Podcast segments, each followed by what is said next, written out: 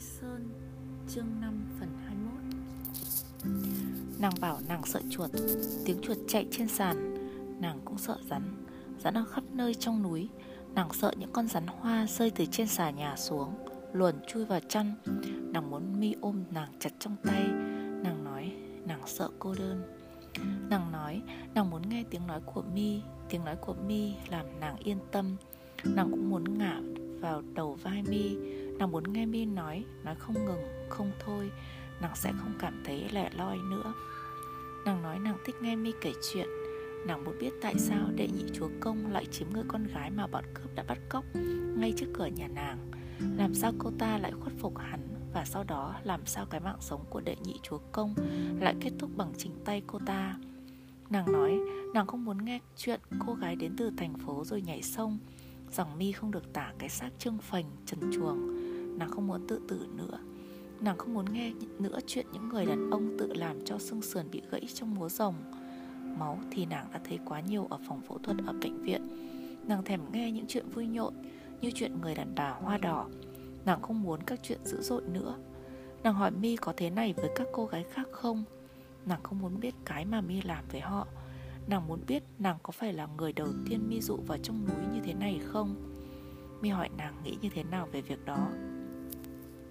Em chẳng biết nữa. Nàng nói. Mi bảo nàng đoán xem.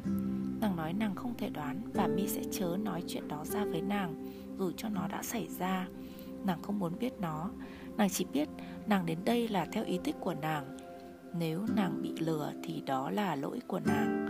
Nàng nói bây giờ nàng chỉ yêu cầu Mi hiểu nàng Che chở nàng, trông nom nàng, bận tâm đến nàng.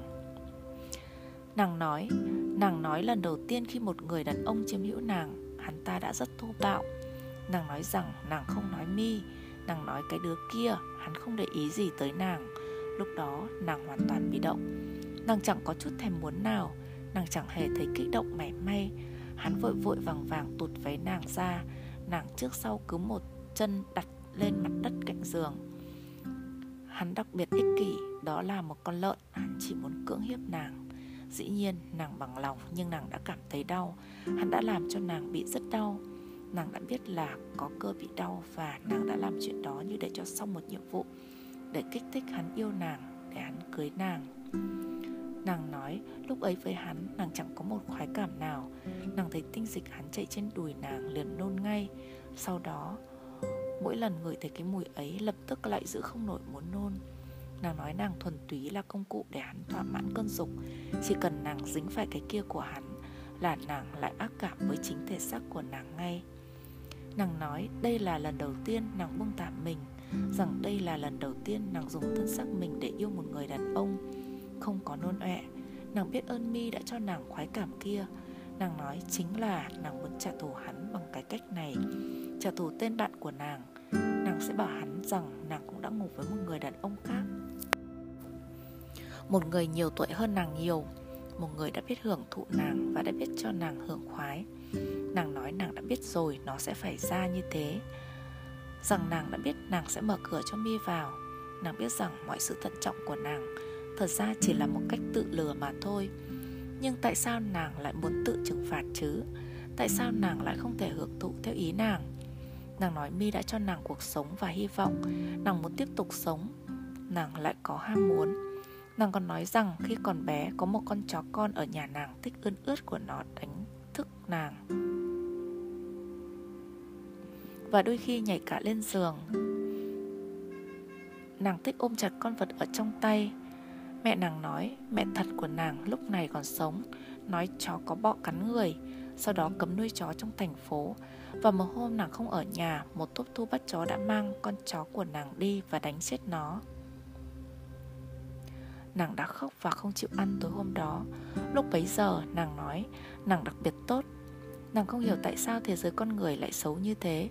Tại sao trong quan hệ con người lại thiếu tình thương nhau? Nàng nói nàng không biết nữa. Tại sao nàng nói những cái đó? Mi bảo nàng nói, tiếp đi. Nàng nói, nàng có cảm tưởng nàng đang mở một cái máy nói. Nàng nói nói không dứt. Mi nói, nàng nói rất hay. Nàng nói, nàng thèm muốn cứ vừa Còn bé lại vừa trưởng thành. Nàng mong muốn được yêu. Mong muốn thiên hạ nhìn nàng trong khi vẫn sợ cái nhìn của bọn đàn ông luôn bẩn thỉu. Rằng họ không nhìn bộ mặt xinh đẹp của đàn bà Mà cứ nhìn cái khác. Mi nói Mi cũng là đàn ông. Anh là ngoại lệ. Nàng nói Mi đã làm, nàng yên ổn. Nàng muốn ở trong tay Mi. Mi hỏi, liệu nàng có thấy Mi cũng bẩn thỉu không? Anh đừng nói thế. Nàng nói nàng không thấy, Nàng yêu Mi. Nàng thấy mọi cái ở Mi đều hết sức thân thiết dịu dàng. Nàng nói bây giờ nàng mới biết cuộc đời là gì. Nhưng nàng nói đôi khi, Nàng đặc biệt sợ, Cảm thấy cuộc đời giống như một cái vực không đáy. Nàng nói không ai yêu nàng thực tình. Nàng tự hỏi trong thế giới này cuộc đời có nghĩa gì đây? Nếu như chẳng ai yêu nàng cả. Nàng nói nàng sợ cái đó. Tình yêu của đàn ông quá ích kỷ. Họ chỉ nghĩ tới chiếm đoạt. Họ cho cái gì để đổi lại nhỉ? Họ cũng có cho, Mi nói. Chỉ khi nào họ muốn thế thôi. Nhưng đàn bà cũng giống như thế, Không thể lìa khỏi đàn ông, đúng không? Mi nói rằng đấy là ý trời. Ông trời đã cho hai hòn đá mài nhãn âm dương hòa vào nhau rồi. Mi nói rằng cái đó là ở trong bản tính người, Nàng việc gì mà phải sợ? Nàng nói chính Mi đã đùn đẩy nàng. Mi hỏi như thế có làm cho nàng thích không? Không, Miễn là mọi cái diễn ra đều tự nhiên, Nàng nói. Vậy thì nào lại đây tiếp nhận cả ở hết thân xác lẫn tâm hồn nào? Mi kêu gọi nàng. Ôi Nàng nói, em muốn hát. Hát gì? Mi hỏi nàng. Hát rằng em đang ở với anh. Nàng nói, Thích gì em cứ hát. Mi khuyến khích nàng hát hết giọng. Nàng muốn Mi phớt ve nàng. Mi nói, Mi muốn nàng thư giãn. Nàng muốn Mi hôn đầu vú nàng Và Mi hôn nàng. Nàng nói, nàng cũng yêu cả người Mi, Chẳng cái gì trên người Mi còn làm cho nàng sợ nữa. Nàng làm mọi cái gì Mi muốn. Ôi, nàng nói, nàng muốn nhìn thấy người Mi đang đi vào người nàng. Mi nói nàng đã trở nên một người đàn bà thực thụ. Vâng, nàng nói Một người đàn bà mà một người đàn ông đã chiếm đoạt. Nàng nói nàng chẳng hiểu nàng nói gì nữa. Nàng nói nàng chưa bao giờ lại thấy sung sướng thế này. Nàng nói nàng đang bồng bềnh trên một con thuyền. Nàng không biết nó sẽ bồng bềnh đến đâu. Nàng không thuộc về nàng nữa. Nàng đang được rũ trên mặt biển một màu đen sơn then. Nàng và mi không chỉ cần tự mình nàng Nàng thật chẳng sợ gì hết. Chỉ thấy đặc biệt hư không mà thôi. Nàng muốn chết. Cái chết cũng quyến rũ nàng.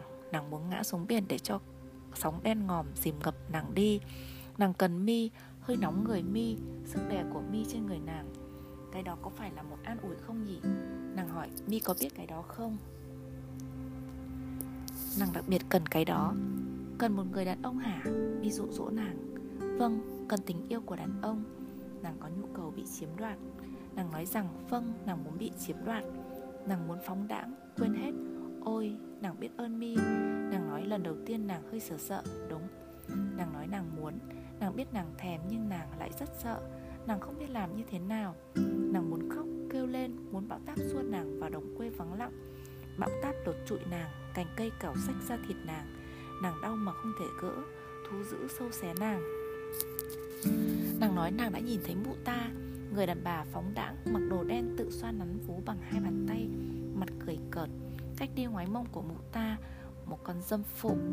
Nàng nói, Anh không hiểu đâu, Anh chắc chắn không hiểu cái đó đâu, Anh không hiểu gì hết. Anh đồ ngố này.